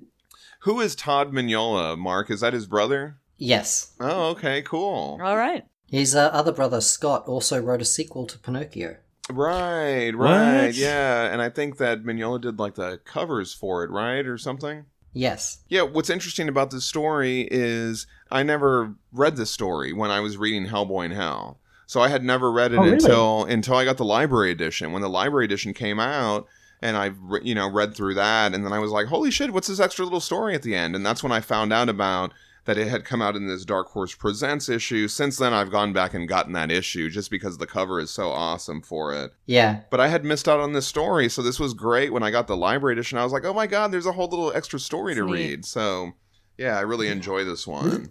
Cool to see some Mignola. It's kind of interesting, too, because yeah. it takes place between eight and nine, but whenever they collected it, they'd always put it separate from them because Mignola felt like it interrupted the flow. Like the way eight ends, it's rather strange to put this in there and then go to nine. Right. Right. Yeah. Um, but like, I feel like with uh, this podcast, we kind of, you know, a week ago you did Hellboy in Hell um, number eight. So you've had that meditation time and you can kind of jump into this without it being so jarring. Right, so yeah. I thought, nah, this yeah. is a fun place to put it. Yeah. I really enjoy that. And it kind of, I feel like, those first two stories that we read, the Guy Davis ones, are kind of like good backup stories, but like this is getting us back into the reading order. We're going to yeah. have this one, and then we're going to have the Abe Sapien one, and it's kind of pulling us back. I really well, like that. Well, putting it yeah. in with all the other little tiny stories is good, it's too. Perfect, I think it yeah. fits. Mm-hmm. Yeah, it fits really well. And like Danielle said, it's great to get some Mignola art yeah. on here. Colors by Dave Stewart and letters by Clem Robbins. And so we open, it says, there was once a man who threw his wife down a well. Jeez, can uh, you not? It's true, a skull says. And we reveal the skull is a hanged man in a tree that Hellboy's looking at. I didn't want to do it, but she was always at me. Day and night, night and day. And we see the man and the wife alive, but they're puppets. I mean, she's being a dick, but like, I don't know if you have to throw her down. Well, just like, well, just I get mean, a divorce, you guys. Well, he's telling the story, so a puppet divorce. So how um, puppet divorce court? Sorry. How reliable a narrator is? Yeah, yeah, yeah, yeah, absolutely. No, absolutely for sure. Well, I mean, he made one hundred percent. Also, a narrator that's very happy to make excuses for himself. One hundred thousand percent, absolutely. I mean, because it seems like she may be complaining, but it seems like she's like, you know, hey, you know. He seems like a loser. That's what I'm guy. saying is it's a puppet, like so, so it's kind of almost making fun of the fact that he's telling the story is that yeah. it's being told with puppets. It's good. Oh yeah, he's spinning a story. Yeah, yes, yeah, yeah, yes. Yeah. And we see her berating him. A curse on me that I married such a lazy fool. I should have married Oleg the butcher when he asked. His wife always has food on the table. Or Maxim the tailor. You know he wanted me. And every year his wife has a new coat. And what do I have? Nothing. I have you. And so we see him like, please, no more. That is really, if that actually went down like that, that's super abusive and not cool. But so he's like, I had no choice. I threw her down the well. What else could I do? Jeez. And so it says like splosh, and we just see the panel of the well. I am heartily sorry for it, but I had no choice. Okay, well, you know. Oh, there's a life I ever heard one. Oh. Y'all need to just, y'all need to just take a time out. I like how it cuts periodically back to him as the skeleton, as yeah. a skeleton yeah. reading it, right? Mm. Right. Sometime after that, I was startled by a demon. And so we see this demon pop out, Yegor Ivanovich, he says. And demon he's like, puppet. ah, and the and the demon's pu- a puppet too, yeah, right? Super yeah. cute. A hundred years, my brothers and I have lived in the well. Now we have your wife, and she never stops complaining. Oh, take her back. And he's like, I can't do that. And he's like, you have to. Let's be reasonable. She wants all these things, food, nice house, new clothes. Jeez. Too much, Yegor says. But if you were a rich man, you could give her these things, the devil puppet says. I could, but... then you should be rich, the uh. devil puppet says. And when he says rich, it's like an all red panel, and his, his like eyes, eyes go, go all black. black. Yeah. But how, Yegor says. You're in luck. I have an idea, the puppet says. Sometimes I haunt the houses of very wealthy people. You come as a wise man, chase me away, and these people will be so happy they'll give you a reward. But I am not a wise man, Yegor says. Sadly, Sadly, that, that is, is true. true. Sorry, I just want to point out about that panel where he says rich. What I love, it's just a cool detail, is that in that moment, he's no longer a puppet. Yeah. You can see he's got little hairs yeah, on his chin and the nostrils and everything. He's real in that moment. That, at least, that part of the story is true. It's creepy as hell oh, and like super good. Yeah. Really good storytelling. Thank you for pointing that out, for sure. But it's a simple matter enough to make you pass for one. You only need to look the part, and so... poof, the devil puppet creates like these fancy clothes on him, and you have to have this, poof, and we he creates this scroll. So what, I don't understand why you couldn't give this lady like food and clothes and shit. He's what? Like, here's some new clothes, my guy, but like, ugh, this lady wants some clothes. Like, just get, I don't, I don't know, seems like, mm. Oh, uh, like, uh, we'll get to the ending and we'll discuss what I think is really happening here. But anyway. Right, yeah. No, but it's a good, I like a, it's a good little plan. I like the whole thing. Like, I can't, I'm going to pretend to be a scary guy. Yeah. And you come pretend to be a super smart guy. And then you chase me away. And we're going to, you know, I think that's, that's super cute. I like that. And the little scroll that he gives him, he calls it the Zagavor. The Zagavori in Eastern Slavic mythology are a form of verbal folk magic. Users of Zagavori could enchant objects or people with words. And the four words that he uses are a reference to an incantation used by King Solomon to banish a demon. Cool. It has also been used in various folk tales and books of magic spells. And so it says Lafaham, Solomon, Ayuel, Ayazanai. Nice. Something like that, right? Dig it. They will pay a fortune to be rid of me, but remember, three times. And when he says three times, we cut back to Yegor dead, hanging. I really love that pacing there. The first. And so we see Yegor come up, and he's like, fear not. And they're like, oh, he's very brave, but certainly he is doomed. And so we see the devil. Uh-huh. He's like this green tiger oh, with yeah. like a crown over. And he's like, dreadful apparition, be gone. Lafaham, Solomon, Ayuel, Izionai. And when he says the last one, it's the dead Yegor again. Poof, we see the demon disappear. We are saved. And they shower Yegor with all these gold coins. The second. And it's like this red yeah. devil vulture. I really I like that one. I love this. It's super good. And I love how, like, the first one is fairly laid out, the whole thing, but the second and third ones, it just gives you this quick and dirty. You know what's every, going on. You know yeah. what's happening. The pacing yeah. is really good, and then you, the background is just all the coins, all the money that he's making. And I, I just really love that pacing. It's like a great, yeah. like, just a montage almost, yeah, I it guess. Is a montage. Yeah, that's exactly it what is. I was thinking, yeah. It's kind of like, you know, like, you, you always know those, like, stories from when you're a little kid where things happen three times, and, like, by the time they do the second and third ones, they're just abbreviated. Yeah, right, you know, like yeah. he, he really feels like he's taken that structure and just turned it into a layout. Like somehow it just feels like reading those paragraphs of text as it's panels. Page, yeah. yeah, and they're beautiful. I mean, these pa- these panels are beautiful. Mm. I know. I, I always crack up with that panel at the bottom where it's just like he's kind of standing there, a little stunned, with like yeah. coins raining around. Yeah. yeah, it's really good, and I just wanted to point out this little detail where. In the first, there's like the house with the, the window green, color. Yeah, yes. the window color. And then in the second and the third, you can also see that same theme. And it's like green, red, and blue, so which great. Is also very nice.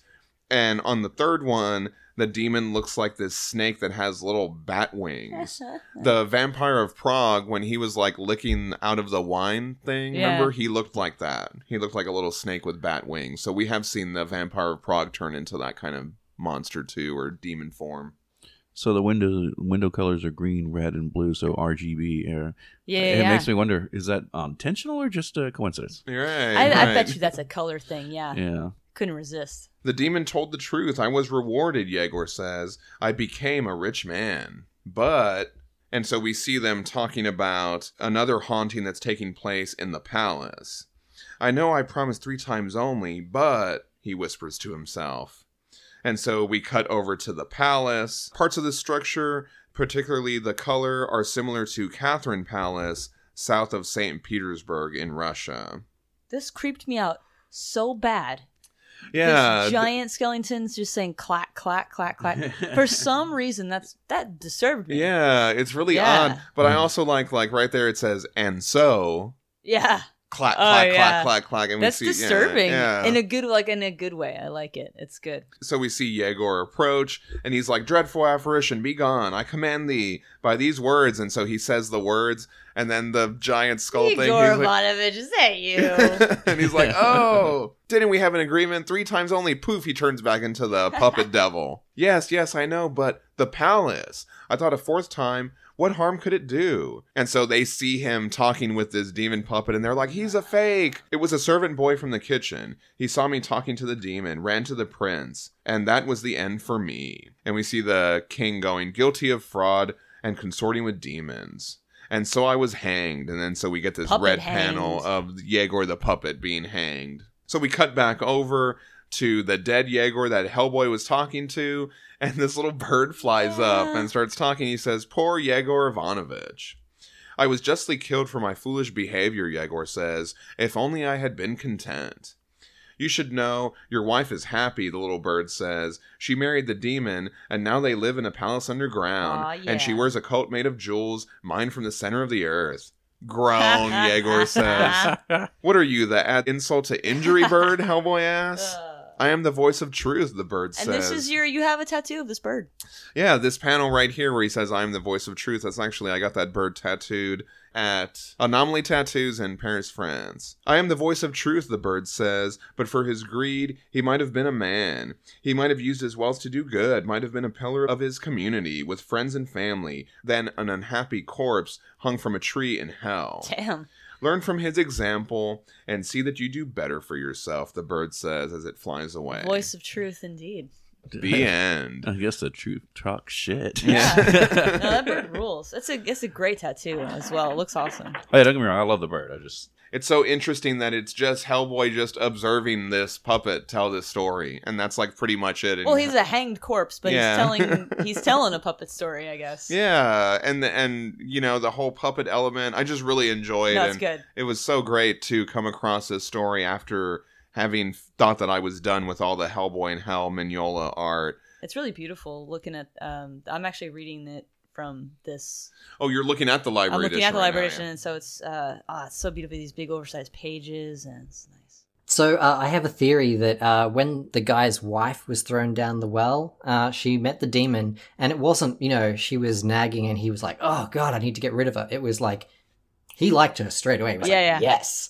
Okay. And she's like, you know, I want this, I want this, I want this. And he's like, yeah, I want that too. That's going to be awesome. I totally need to move up in the world. Yeah. But in order to do, you know, like move up in hell, you got to get souls. And he's like, hey, you know, your dummy of a husband? I'm going to play him. And that was it. Brilliant. Love it. I love that idea. Yeah, because you're right. Brilliant. She married the demon. Super good. That's great. Yeah, I totally think the two of them just played him. That's awesome. That makes it even better. That's yeah. fantastic. He tried to throw her away, but the demon was like, nah, we're going out on the town, baby. Yeah. So before we read the story, recently on Abe Sapien Dark and Terrible, Abe Sapien has been on his own looking for answers into the past since he evolved. He rescued a woman named Grace, and they eventually hooked up with a crew, including Diana, a worshiper of Santa Muerte who had some sort of Santa Muerte powers, where she could, like, hit people with a giant skull in the sky or something. They encountered a man named Arbogast who was working with a demon familiar, Bifrons. At the end of that battle, Abe killed Arbogast, who had started to charm Grace, and Diana was injured defeating Bifrons. Afterwards, Grace yelled at Abe, telling him that he wanted all this, and brought on all their troubles. She told him that there was something dark in him, and she couldn't be around him. Abe then left on his own and had more adventures, eventually discovering cassette tapes in Professor Broom's old apartment, revealing that Broom knew of Langdon Call, the person that Abe was before he transformed. Langdon had a connection to Cavendish, and this is what actually gave Broom the idea to go on the expedition that eventually led to the discovery and awakening of Rasputin and Saduhem. Abe also learned from the tapes something that he had forgotten. He had seen a jellyfish creature, Numyabis, Goannas, or whatever it's called, within the church that worshipped the sea in Saint Sebastian. That was a memory from Abe Sapien, The Drowning. At the same time, Gustav Strobel's been cruising after Abe ever since he found out that hell has fallen and Satan is dead. He almost trapped Abe for a moment and started to transform him, but Abe escaped. Agent Vaughn, Abe's friend, who was being used by Strobel, died trying to help Abe. Strobel learned about Oannes and Saint Sebastian from the leftover cassette tapes, and he went there. And he encountered the jellyfish creature, and the last time we saw him, he was transforming. I liked your previously on voice, though, by the way. It was very... That was very T V show. Yeah, I thought we needed a little recap to get us back into the mindset of this series. Abe Sapien, The Garden Three is a one-shot published in July twenty sixteen, written by Mignola and Scott Alley. Art by Max Fumara. Colors by Dave Stewart and letters by Clem Robbins. And I want to talk about this cover a little bit before we get started. So we just read that Hellboy in Hell issue last yeah. week, and so just getting to this, what were you thinking when you saw this cover? Well, you had probably uh, already seen it, but now it had new context, right? Well, um, I probably did see it, but you know, I didn't think it clicked or anything. So, like seeing it, like when I looked at it, I was like, "Oh shit, this is awesome!" You yeah, know? And it's a great place to put it too, since we just read that story last week. Yeah, I wanted to have those two close together. This is one of those rare cases where I've broke the timeline a bit. Like, technically this story happens a little later, but I, I wanted to, to get to it now just because of that connection. Also, I didn't want to break up the next batch of B P R D Hell on Earth stuff you're getting to. There's three trades worth of material that just work really great end to end. So. Yes, yes. If we remember, there was the Garden One and the Garden Two, and the Garden One was in these three panel pages, and so we yeah. get that same layout here by Max Fumara. It's really beautiful.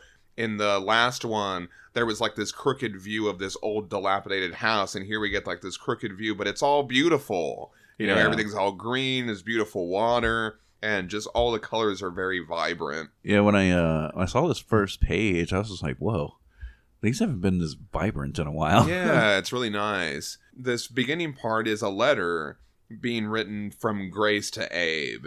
And she says, "Dear Abe, I can't believe how long it's been. I think about you all the time. We all do. We're in Minnesota, not far from a town called Stockholm. Don't laugh. I can't believe the winter's here. Megan loves it. Jim likes it cold." And so these are other characters that Abe was with. Jim didn't have the big beard, and Megan was like a little girl. So definitely some time has passed between yeah. now and then. Yeah, she's talking about winters, plural. Right, right, yeah. So she's been there for a while, and we see her, like, they have a garden. They have their own garden. And she's pulling, like, what are these? Uh... I would say squash. Or oh, squash. Or squash. Yeah. I would say, uh, it looks like Jim's wearing, like, two different types of shoes. Oh, well, right. You do what you got to do. They're trying to, yeah, that's a good little detail, though. They yeah. kept to, like, scrap together clothes. Maybe those were the only ones he could find in his size. "We parted ways with Diana," she writes. "I don't know that she'll ever be the same. Diego got over his injury, though. And last we heard, he and Carmelita were still with Diana in Kentucky. I owe her like I owe you, Abe. I hope to God she recovers." And so if we remember in that Arbogast story, Diego was shot in the stomach or something like that. So I guess, oh, you know, he right. lived from that. But Diana is still injured after having to go toe-to-toe with Bifrons, the demon. "I feel awful about the last thing I said to you," Grace writes. "I barely remember saying it, but Megan never lets me forget. If she could have gone with you that day, she would have, but she was terrified. And so was I, Abe, but not of you. I see that now. You saved me. There's no doubt about that. But we had to part ways, right?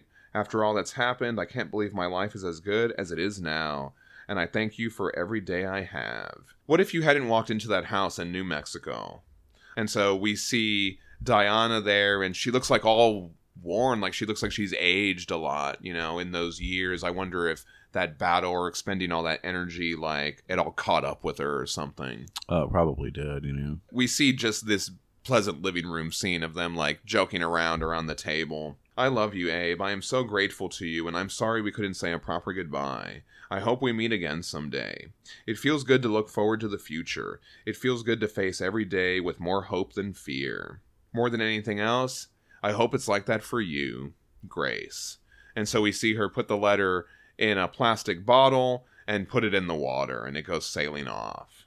See, I like that, because um, he's never going to get that letter. So, you know, she's writing this for herself to give herself closure. Yeah. Right. I kind of like there's a, a frame in there where she's writing. You can see Jim looking over his shoulder at her. And you can tell, you know, he's concerned, but he knows this is something she has to do. She's getting rid of some baggage she's been carrying around with her for quite some time. Yeah. And so we cut over to Abe. It says elsewhere.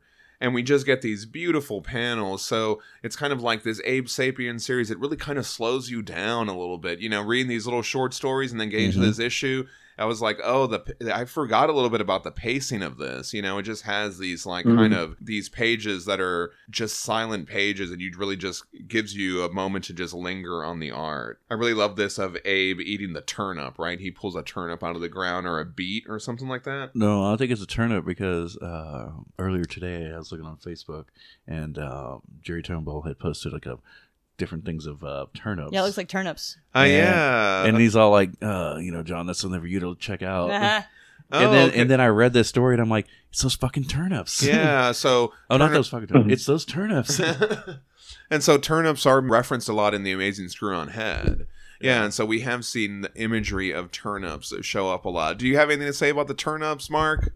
No. I think it is interesting, though, and we do see Abe eating one here, so I like how they incorporate that, but these panels are just amazing.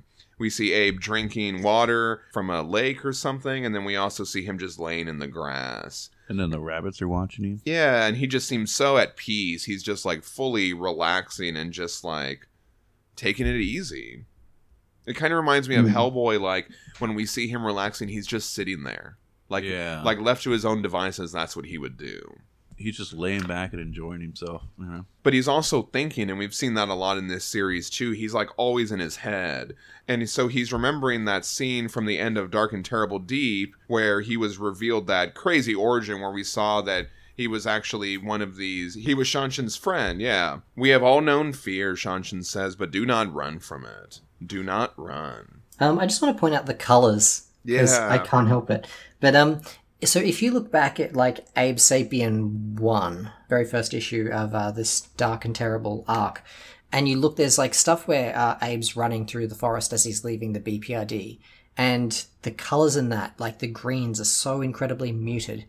And, like, you look at this stuff here, like, the Dark and Terrible um, series is basically a journey into green, and it's just fantastic to see basically two scenes, both set in the forest, and how different Dave Stewart colours them. Yeah. Wow, yeah, I really need to go back and look at those first issues. You, when you lay out the whole series as thumbnails, and you can see the color journey, like, it's it's amazing. Oh, oh I wow. can't wait. I can't wait. We're so close, too.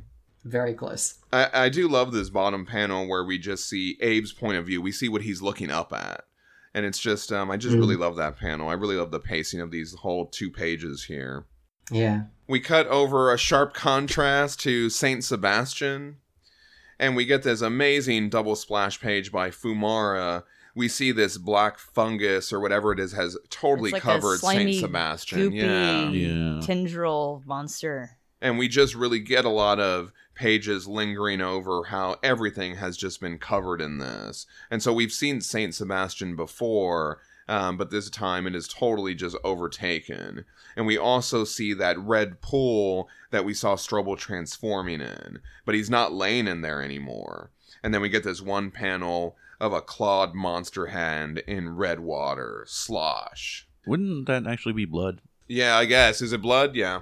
That's what I thought it was. We see this woman, and so she's like, she must be the last person alive in this town. We previously saw that people had been overtaken by the fungus, and she's being taken over by it too. It's like crawling up her leg and like trying to pull her down and all this stuff. And then she sees a bunch of people overtaken by it as well. Oh, this is so uncomfortable to look at. It really is. It pulls at her leg and she has to like pull her foot out of her shoe to escape it. And then she trips and she looks up and we see like this greenish arm peeking through the panel and she screams out. No, we cut away to, and we have a pan out to Saint Sebastian, just totally ruined and overtaken by the black fungus.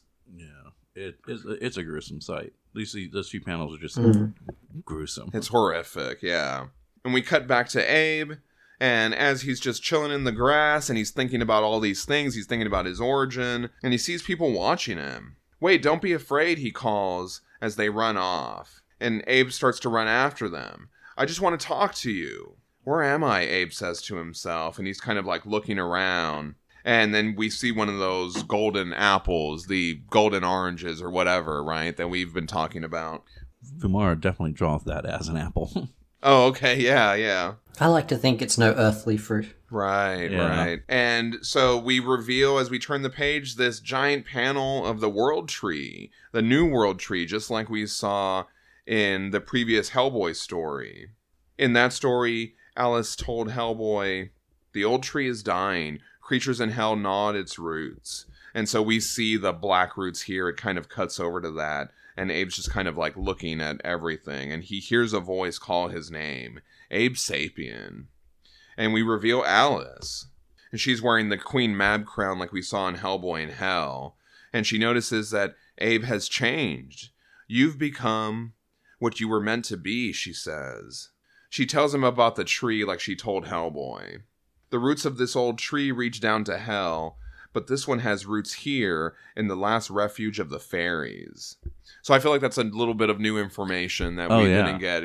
We're kind of getting bits and pieces as we encounter her. And it's uh, interesting because like the old tree's roots were in hell, and this one is in the um, remainder of the fairyland. Yeah. And we saw the fairies talking about how they have to go down into the dark, or even like Queen Mab when she left with Grugak and she was like, oh, well, now we go where all things must go in the end or something yeah. like that. So I guess it's somewhere here or somewhere in this space. We saw other people watching Abe. So are they part of the fairies or, you know, I just wonder what all that means. I think the uh, fairy realm was tied to the old world tree. So that um, those things withered and vanished as, as that tree is withering and vanishing. Ah, okay. this is kind of, you know, you're seeing the formation of what will become, I suppose, a new kind of fairy folk. Mm-hmm. Oh, okay. I like that. Oh, maybe they were the people of England. When England... Right, right, yeah. Yeah, th- this is, you know, like um, when Alice was in the graveyard with Kate. Like, if Kate had stayed, she would have been one of these people. Right, okay. Alice tells Abe that she's not a fairy, but she met them when she was a baby. And so here she's referencing Hellboy the Corpse... Mag, Dagda, and all the Thuadadanann left our world when they saw what was coming. Now they'll dwell there for a time. The land provides what we need and keeps the horrors out. It's like Eden, Abe says. Eden was a beginning. Don't mistake this for that, Alice responds. This is just one last piece of the old world. Really nice art here by Fumara, this page, too. Yeah. yeah, it's really great. I love how he draws Alice as well. Hmm. Who are you, Abe asks. She tells him she was chosen by Mab to carry this sacred trace of our world into the future, protected. Cool. Abe says this is all he really wanted. He can be at peace, and he's like, he looks happy in that panel. Like, he's got his arms stretched out and everything. Oh, yeah. And, like, we haven't seen Abe happy, like, ever, especially in, yeah. since he's involved, you know? There have been very few moments. You know, maybe he had some fun moments where he was, like, drinking beers and hanging yeah. out with those people in those small towns. But um, he's just, like, th- this whole scene, he's, like, laying in the grass, chilling out, all this kind of stuff. And here he's just, like, he seems to just be embracing all this. Oh, Abe, Alice says, I should have known. Hellboy wanted to stay, too. Abe's surprised that Alice knows Hellboy. She says, that's how I knew you. He spoke of you with so much love, Abe. I love thinking about Hellboy telling Alice about yeah. Abe. Maybe they're in that little car from the Wild Hunt, that little blue car, and Hellboy's like, and then this monkey shot Abe. I like to think that he would have been telling her about the time he got drunk at Christmas. Oh, yeah. That's a good one. Yeah. She tells Abe how Hellboy died and gave birth to the tree. How long ago, he asks. Never mind. I'm asking the wrong questions, aren't I? Oh, that's one thing I love about Abe. Abe is like smart enough to figure, wait, wait, wait. Those questions aren't important. Right, yeah. right, yeah. Time is strange here, Alice says. And it passes quickly. When you've run this hard and this far, but Hellboy made the new world possible. You have an equally important role. No, Abe says. You have to go, Abe. I'm so sorry. What's your name, Abe asks. Alice, she says. Alice, people think I'll destroy the world. You know it's not that, Alice says. Don't send me back, Abe says. You won't destroy anything. It's the opposite, Alice says. You need to face the new world. You do have a destiny there, and you can't hide from it here. Not here of all places. Not you.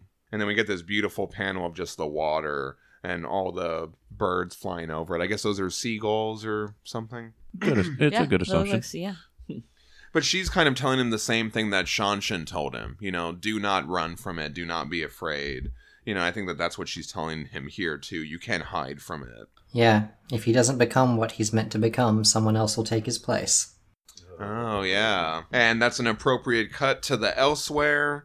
And we go down into the water. I love what Dave Stewart did with this top yeah, panel yeah. as we're like going into the deep water. And we go down to Davy Jones' locker, where we last saw the Bog Rouge when she had all her souls in those jars. So we see that in this panel. Yes. So when you see this panel, you're like going, oh shit, this I is from the Third Wish. I immediately remember yeah. these characters. Yeah. yeah, absolutely. That was such a touching... Yeah, gripping. It was one of my favorites. I still, yeah. yeah, I'm very. I was very moved by that story. So this is. I immediately was like, ah, oh, it's these characters. And we see the new Bog Rouge. This was the mermaid that helped Hellboy in that story, and the ghost of her dad, who at the end of the Third Wish, he told her he would keep her company till the end of time. They talk, and they mention the Audru Jihad coming to Earth.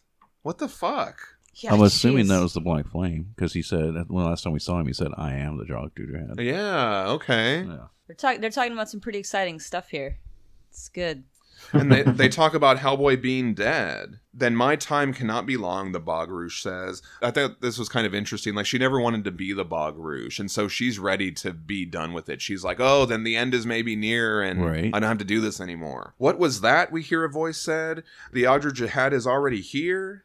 And we reveal the evil Abe Strobel version. This is what he became, transformed there by the jellyfish that was in Saint Sebastian. So what'd you think about that reveal? Did you figure he was going to look like just just like Abe did? Well, it's interesting that he also looks like Abe's mutated form. Right, right. He he skipped an evolution or yeah. something. He like jumped a step or something like that. Or maybe something with like um, the Awana Society putting Abe in that uh, tube. Right. Uh, maybe that was um, it kind of slowed it all down for a while or something. That's like that. So interesting. Or, I love that. Or they interrupted the process, maybe. Yeah, or maybe something with the the, um, the Audrey Hammond and the Audrey Had all coming to Earth.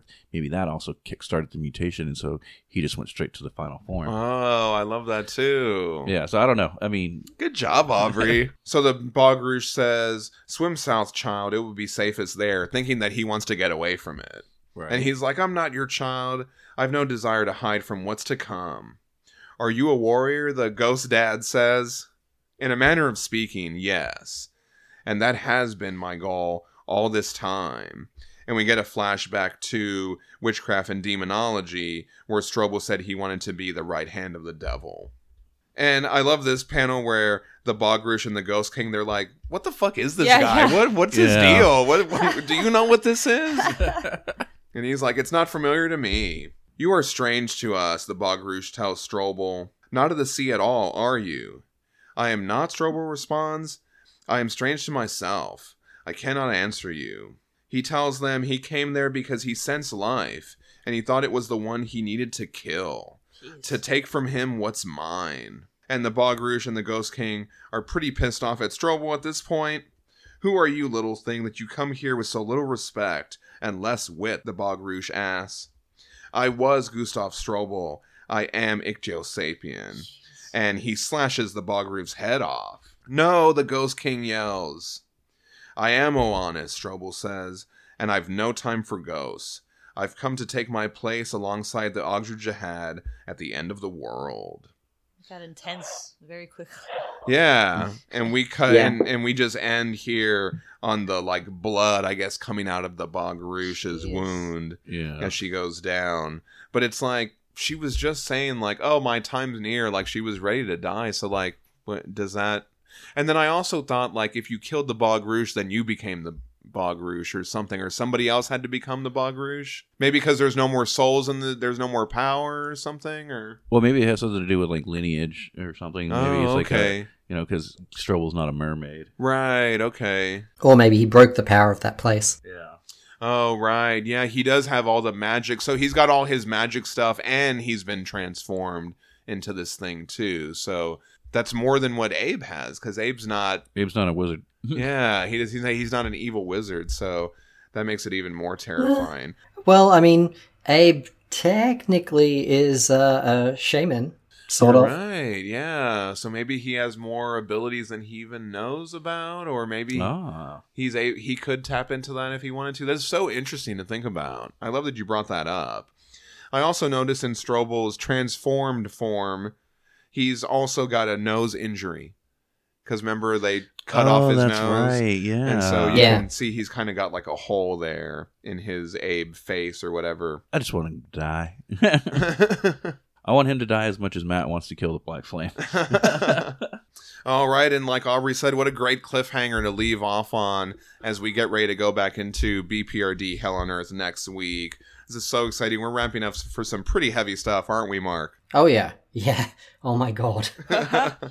Yeah, the stuff that's coming up. Oh man, I can't wait to hear how you react to it. Have Have I ever spoken um, about the shape of things to come in light of what we've read in Dark and Terrible Deep at all?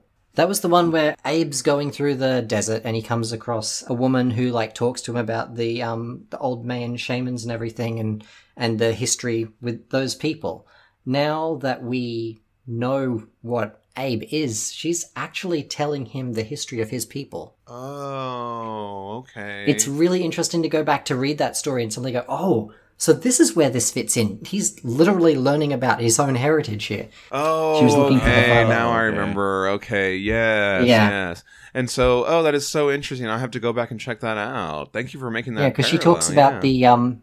the shamans that uh, fought the Ogdraham spirits back in the day. Right. And that would have been Abe's fellow people. Yeah, or him. It would have been him, yeah. That is so cool. Potentially, yes. Thank you for pointing that out. Anything else to say about Ape Sapien the Garden, Mark? Only that I love that they keep on returning to this, uh, well, a couple of themes. There are big things they say about what's going to happen, but that doesn't take away your choice. I like that Abe is very distinctly given the choice to stay on this island, and he, and he could totally do that. But the consequence of it would be that the things that are meant to happen will still happen, but someone else will take his place, and it's pretty clear who that is. Yeah, you're right. So, like, he does make a choice, just like Kate did in that moment. Hmm. Like, it's he's put in a position where, you know, like, what what will come will always come. It's just the fallout from that will be different. Right. Because when she tells him, you know, he's he's going to help the world to come, he says no. But then he does leave. You know what I mean? He does. Yeah. Yeah, so he he didn't stay. He I, followed through with it. That's very that's very interesting how we've seen both Kate and Abe have that choice to make. And Hellboy, mm-hmm. I mean, he also had a choice, but he was just told, you know, you can't stay here. He was kind of, Hellboy was almost more like rejected, but yeah, Abe and Kate, they both had that kind of a, a choice to make at that moment. I think that is so interesting. We'll have to circle back around and talk about that again later. Oh yeah, it it comes up again and again and again. But uh, the other one too is uh, is just that element of legacy, like, you know, um, this garden being uh, a place of, it's sort of like a memory of the world that was. It's not supposed to, you know, keep it alive in any way. It's more just don't forget about it. And even Alice herself, she's a memory of the Fae people before, you know, she is not the Fae, but she's got that attachment to them. There's always like a bit of a fragment of uh, the old world carrying on into the new. It's always like, uh, what do you preserve from that world? And I feel like they're always preserving the best bits, and as long as they keep keep doing that, the world that is to come will be a good place. Right. Yeah. Well, I like that. Yeah, we've been talking about hope and redemption, even in the light of being in hell or hell on earth or whatever, and so all those themes are just really prevalent, and like you said, they just keep coming back again and again. Really beautiful, yeah. Mm-hmm. All right, so that was a great episode. I'm so glad that we could have you on this week, Mark. Yeah, Mark, it was great to hear from you again. Yeah. Thanks. Thanks for having me. Yeah. All right, and next week we'll get back into our B P R D Hell on Earth. I'm going to have to do a previously on B P R D Hell on Earth or something for that episode as well. Oh, that'd be cool. Previously on. Nice. And now Aubrey's going to say all the things. All right, everybody. This was a nice little fun romp. Share us your thoughts on Kashki, the death, how Kashi, the story we read about Kashi. Tell us what you thought. And the Baba Yaga. And the Hellboy. And the Abe guy. Uh, what did you think? You send us a hey damn guys. Send us a hey you damn guys at hellboybookclub at gmail dot com. You can find us at goofballs dot com. We're a couple of goofballs. Yes, you can.